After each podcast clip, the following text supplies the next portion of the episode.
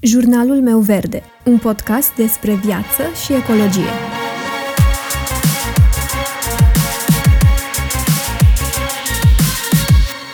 Bună, eu sunt Alexandra și tu asculți Jurnalul meu verde, un podcast despre viață și ecologie. În ultimul episod de podcast, episodul 67, cu titlul De ce nu dezbatem, motivele, pericolele și psihologia din spate, am povestit despre ce anume ne face să ne înconjurăm doar de oameni care gândesc la fel ca noi și la ce pericole ne expunem dacă facem asta. Dacă trăim doar în bula noastră și nu ne lăsăm mintea să fie provocată. Pentru că sunt într-adevăr anumite pericole care rezultă din acest comportament în momentul în care nu suntem deschiși discuțiilor și dezbaterilor și ne formăm păreri radicale despre anumite lucruri sau anumite subiecte. Așa că mă gândeam ca episodul de azi să vină în completarea episodului trecut, pentru că să zicem că am înțeles de ce este important să dezbatem indiferent de subiect. Să zicem că vrem să ne păstrăm deschiși, să ne păstrăm mintea deschisă, să fim open-minded. Dar haideți să vedem și ce putem face concret în acest sens. Cum putem să ne antrenăm creierul să nu ne mai sabotăm singuri până la urmă prin formarea de opinii radicale. Așa că în minutele următoare voi vorbi despre câteva metode de a ne păstra mintea deschisă pe care le-am identificat. Și să începem cu primul lucru pe care îl putem face în acest sens, și anume să învățăm să ne punem mai multe întrebări. Înainte de a fi tentați să ne spunem opinia cu privire la un anumit lucru, este mult mai important să ne punem întrebări. Persoanele care nu sunt open-minded, în general, au mai degrabă tendința imediată de a declara, de a afirma anumite lucruri și nu de a pune întrebări pentru a înțelege mai bine. Însă în momentul în care începem să ne punem cât mai multe întrebări, înțelegem mai bine subiectul respectiv. Iar aici am să vă spun cum fac eu, de exemplu. În momentul în care dau de un anumit subiect care mă interesează, caut articole, informații, cărți și videouri din mai multe perspective. De exemplu, atunci când m-am interesat despre mișcarea Zero Waste, Efectiv am căutat content atât despre beneficiile acestei mișcări, dar și despre părțile negative. Pur și simplu am căutat nu doar opiniile sau informațiile dintr-un unghi pozitiv, ci am căutat în mod expres ce spun alții în mod negativ despre zero waste. Iar dacă la început cumva doar partea pozitivă ieșea în evidență pentru mine, după ce am făcut acest exercițiu de a pune pe hârtie lucrurile pe care alții le consideră negative, am realizat că de fapt trebuie să-mi calibrez un pic propria opinie pentru că nu era totul așa perfect cum îmi imaginasem înainte. Așa că este foarte important, mai ales că în cele mai multe cazuri ne dăm cu părerea, dar nu suntem experți în domeniul respectiv, este foarte important să ne activăm curiozitatea și să punem întrebări și să ne punem întrebări pentru a putea înțelege mai bine.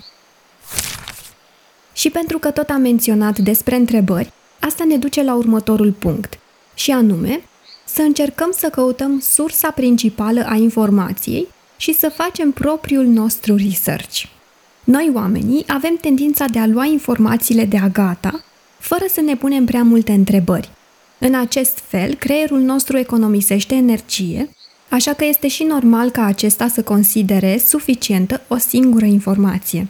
Însă cel mai bine ar fi să putem să facem un minim de efort să căutăm informația respectivă din mai multe surse, cel puțin înainte de a ne da cu părerea despre ceva.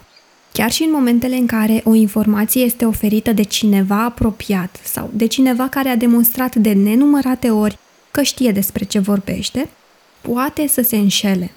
Chiar zilele trecute s-a întâmplat ca presa din România să prezinte știrea cu oscilația lunii, nu știu dacă ați auzit uh, despre ea, care va provoca inundații catastrofale în următorii 10 ani.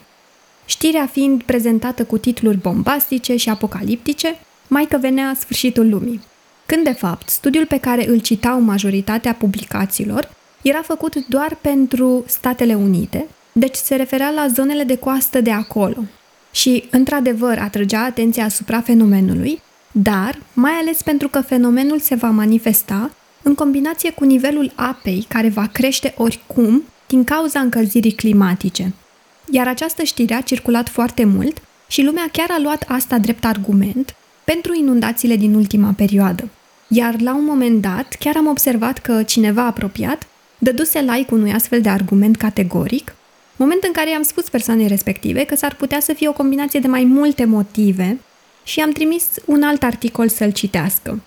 Iar persoana respectivă chiar mi-a spus că se miră că argumentul respectiv nu este în totalitate corect, pentru că venea tocmai de la o persoană pe care o cunoaște și care citește și cunoaște multe lucruri. Însă, vedeți, chiar și așa, este posibil ca fiecare dintre noi să avem momente în care să dăm greș, să ne înșelăm. Iar următorul punct este chiar în asentiment cu ce menționam mai devreme, cu informarea. Și anume că pentru a ne menține cu mintea deschisă, ar trebui să încercăm să experimentăm frecvent lucruri noi. Iar asta poate presupune, de exemplu, așa cum am spus și mai devreme, să citim subiecte cu care nu ne intersectăm atât de des, să citim o carte sau o revistă care nu este din genul nostru preferat, să ne petrecem o zi făcând voluntariat într-un mediu în care nu suntem obișnuiți să ne aflăm, să ascultăm într-o zi un post de radio care nu este printre preferințele noastre. Toate aceste lucruri ne pot ajuta să înțelegem mai bine situațiile, contextul sau să vedem din altă perspectivă din care nu am văzut până atunci. Și ne și ajută să înțelegem mai bine persoanele din jurul nostru, pentru că vom putea experimenta din ce fac alții și vom putea înțelege mai bine anumite comportamente cu această ocazie. Ideea ar fi că trebuie să încercăm să ne extindem orizontul cunoașterii, să încercăm să fim mai curioși și mai deschiși, să aflăm mai multe despre subiecte noi și despre oamenii din jurul nostru. Un alt lucru pe care îl putem face pentru a ne păstra această atitudine open-minded este să ne oprim din a face presupuneri. Și aici mă refer exact la acele momente în care suntem tentați să folosim expresii de genul Eu nu aș face asta niciodată. Asta nu e genul meu și nu aș purta niciodată așa ceva. Oamenii care fac asta sunt proști și așa mai departe, lista poate să continue. Expresii prin care să respingem categoric lucruri pe care nu le-am încercat, de exemplu, sau să presupunem și să facem afirmații despre lucruri despre care nu știm prea multe. Poate la un moment dat îți vei dori să încerci sau să faci ceva ce ai spus că niciodată nu vei face, dar pentru că ai spus deja de prea multe ori că nu ai face, cu toate că tu îți dorești să schimbi acum ceva, acum, în momentul prezent, te vei conforma și vei rămâne la ceea ce ai afirmat inițial. Iar asta are și o explicație. Lucrul acesta se întâmplă din cauza regulii consecvenței, care spune că odată ce am făcut o alegere, ne vom confrunta cu presiuni personale și interpersonale pentru a ne comporta într-un mod consecvent cu angajamentul precedent. Aceste presiuni ne vor face să reacționăm în moduri în care justificăm decizia inițială. Practic, mai simplu spus, dacă spunem ceva, creierul nostru ne împinge să spunem acel ceva din nou și din nou, pentru a păstra consecvența. Așadar, cel mai bine ar fi să înțelegem aceste lucruri despre creierul nostru, despre comportamentul uman și să nu îl hrănim cu afirmații categorice, pentru că asta s-ar putea să fie chiar în defavoarea noastră la un moment dat să rămânem deschiși opțiunilor și posibilităților, pentru că nu avem de unde să știm unde ne va duce viața pe fiecare. Un alt lucru pe care îl putem face pentru a ne păstra mintea deschisă lucrurilor noi este să încurajăm în mod activ conversațiile și schimbul de idei și de informații. În momentul în care împărtășim ideile cu ceilalți și îi ascultăm și pe ceilalți la rândul nostru, practic, în momentul în care facem schimb de idei, când facem brainstorming, în aceste momente se nasc de obicei inovațiile și creativitatea. Așa că este foarte important să încurajăm aceste schimburi de idei, chiar și în online. Aș spune mai ales în online, pentru că acolo ne petrecem cea mai mare parte din timp, poate.